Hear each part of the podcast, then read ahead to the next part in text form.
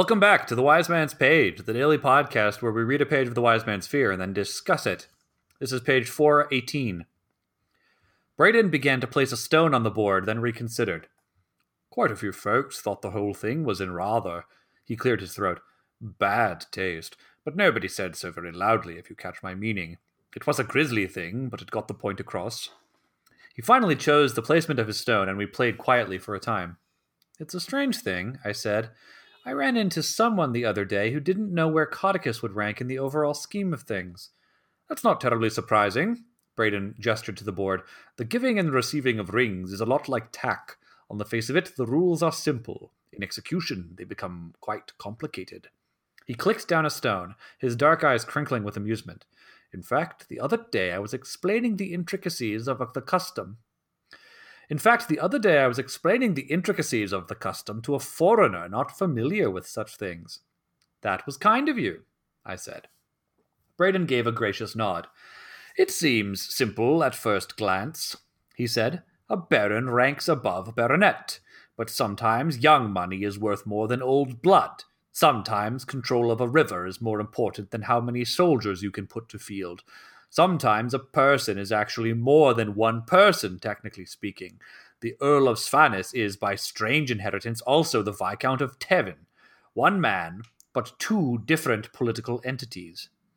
I smiled. My mother once told me she knew a man who owed fealty to himself, I said. Owed himself a share of his own taxes every year, and if he were ever threatened, there were treaties in place demanding he provide himself with prompt and loyal military support. Bredon nodded.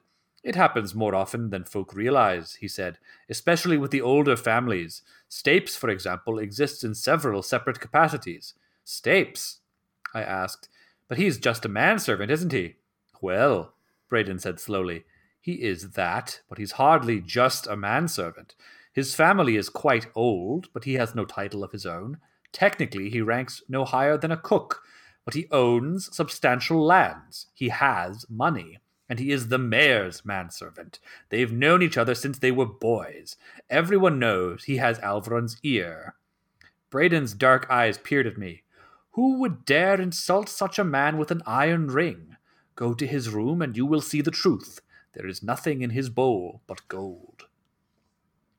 Bredon excused himself shortly after our game, claiming a prior engagement. Luckily, I now had my lute to occupy my time. I set about returning it, checking the frets, and fussing over the tuning peg that was constantly coming. End of the page. I'm Nick. I'm Jordana. I'm Jeremy. Sorry, So I have several things I want to point out on this page, but the first thing I want to say is that there's a neat bit of character that's being added to Kvothe's lute that I think will continue to recur, and that it has a lute has a loose peg. Mm-hmm. Did you see he was returning it or retuning it? Uh, oh, I probably said returning it, but I meant to say retuning it. Gotcha, gotcha. It does say retuning on this page. Okay. Very well. Yeah, that he's Uh, done that before, right? He said to fiddle with that peg before. hmm And I think he'll do it again. And so it, it feels like it has a bit of character. It makes the lute feel like a recurring thing. It has Mhm. more identity than just a lute. Yeah. Uh, a lot on this page, a lot to unpack. Uh, I think first and foremost, there is a very important clue on this page the idea that uh, a noble can be more than one entity in a person, I think, is very important because uh, I think that this is setting up a big reveal for later on. What that reveal is remains to be seen.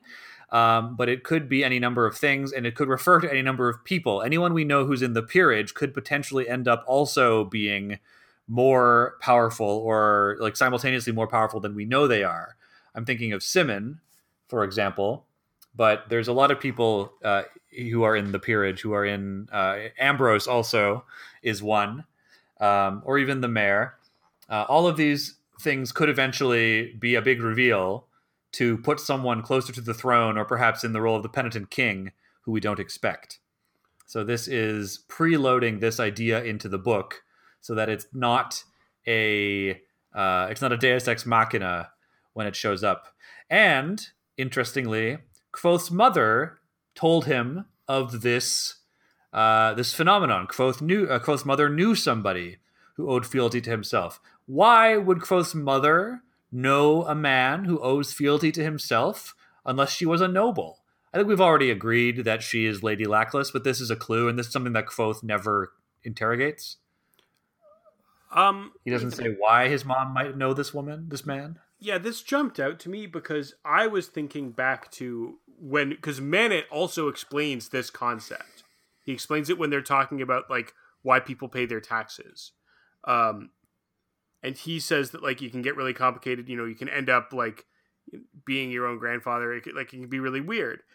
And I was thinking to myself, why is Kvothe telling Bredon that he learned this from his mom? Because didn't he learn it from Manet? But I think you're right that he may have had it from more than one source, and that and the fact that we get told it twice is meant to make it stick in our minds so that when it shows up in a plot relevant way later on we can go back and go ah the seed was here all along but i do also wonder if for some reason he doesn't feel like he can say to bredon oh my friend at the university told me this so he makes it his mom instead.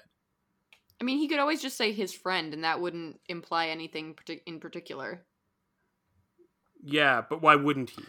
Why Yeah, would he say his I mom mean- instead? I Yeah, I I think it's likely that he heard the anecdote from his mom as well as the anecdote cuz um Manet frames it as owing taxes to yourself, but this feels like a, a more of a funny story and the way Kvothe says it, he smiles, you know, this is like a a warm memory of his mom and it's sort of like a moment of vulnerability that he's sharing it with Bredon perhaps thoughtlessly.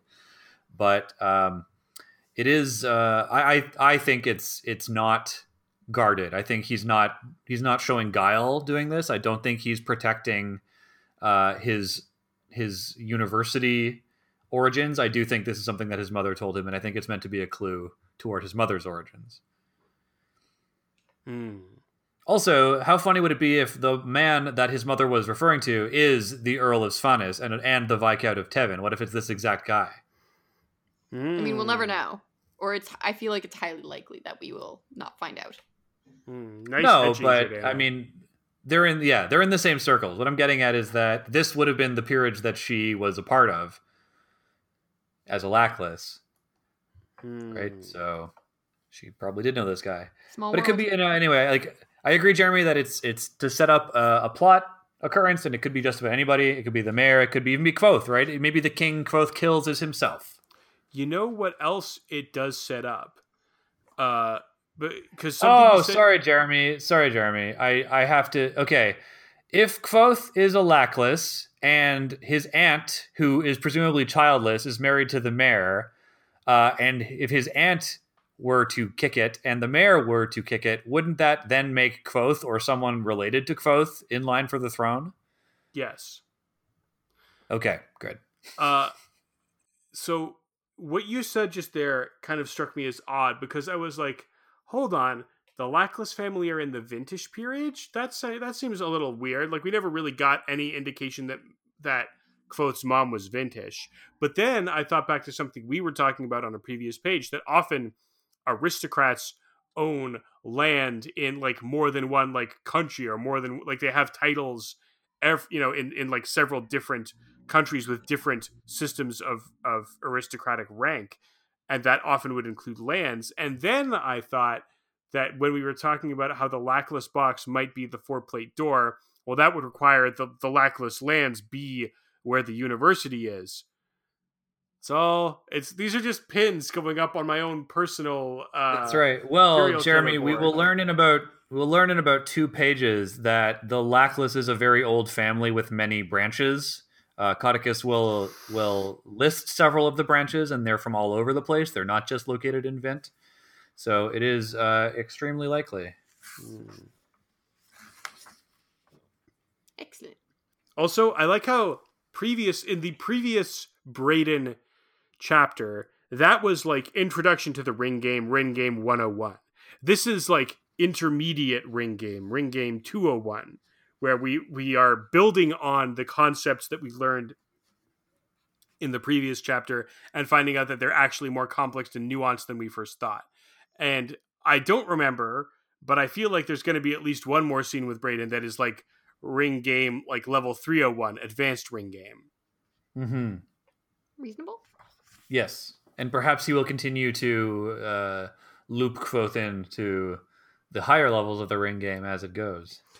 Do we think that Kvothe has an ulterior motive for his line of questioning when he says, because he doesn't frame it as a question, he says it's a strange thing.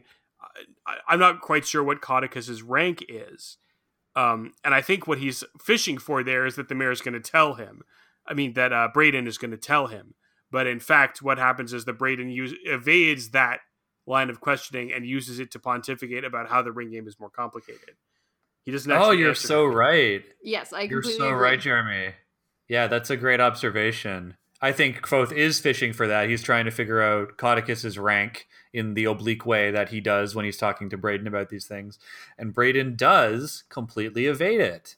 And I wonder if because that's because giving Kvothe the answer might give Kvothe a way to figure out what rank Bredon is. And Bredon has, as we observed in previous chapters, made like he's given Kvothe the silver ring that indicates that he and Kvothe are of equal rank. But Kvothe doesn't know what that rank is, and neither do we. So we don't actually know what information that is communicating to the court, and neither does Kvothe. I figure I feel like Kvothe is trying to figure that out. You know what I'm saying? Yes. I, I I think I think that Kvothe is sort of not thinking about that signaling, and that is uh, to his detriment. But I do think that he is more focused on Caudicus because Caudicus is his suspect, so he's trying to gather data on Caudicus. But Bredon is either trying to to keep information from Kvothe regarding Caudicus, or he's trying to point Kvothe in the right direction. Maybe Bredon knows that Caudicus isn't a good line of questioning, so he's trying to say, no, no, you're looking in the wrong place. Caudicus isn't important. You need to look somewhere else. Hmm.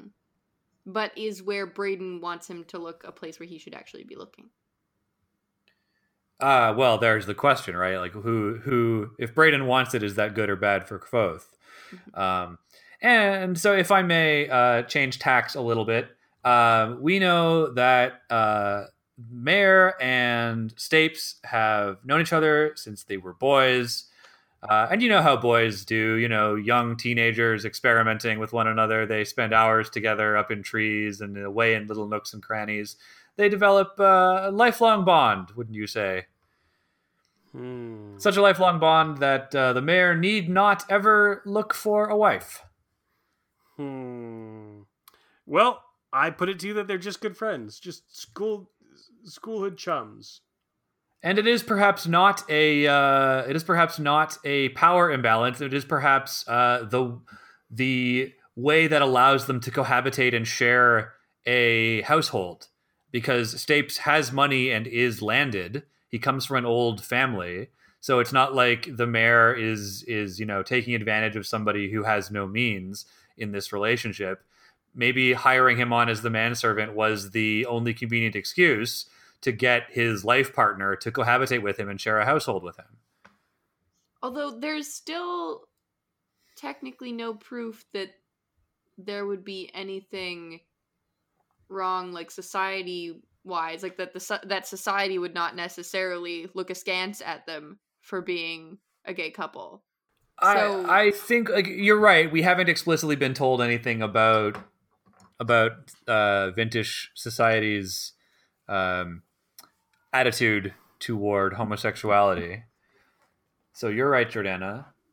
So th- there is what I'm saying is that it's possible, but it's also potentially not possible. Well, thank you for coming down decisively uh, with a firm stance on this issue. Uh, that's what we've come to expect from you in your many years doing this podcast, Yep. uh, and we'll continue to expect it from you going forward. Excellent. Yes, I really admire your commitment to the bit, Jordana. Thanks. Almost as much as we admire your commitment to drinking a pint of cod liver oil this Sunday, Sunday, Sunday. Oh my god. What And every Sunday, every week. No! pint of cod liver oil, Jordana. A thousand years of cod liver oil, Jordana. Uh, listeners, uh, we'll be back tomorrow and every Sunday on another page. Of Of the The Wait.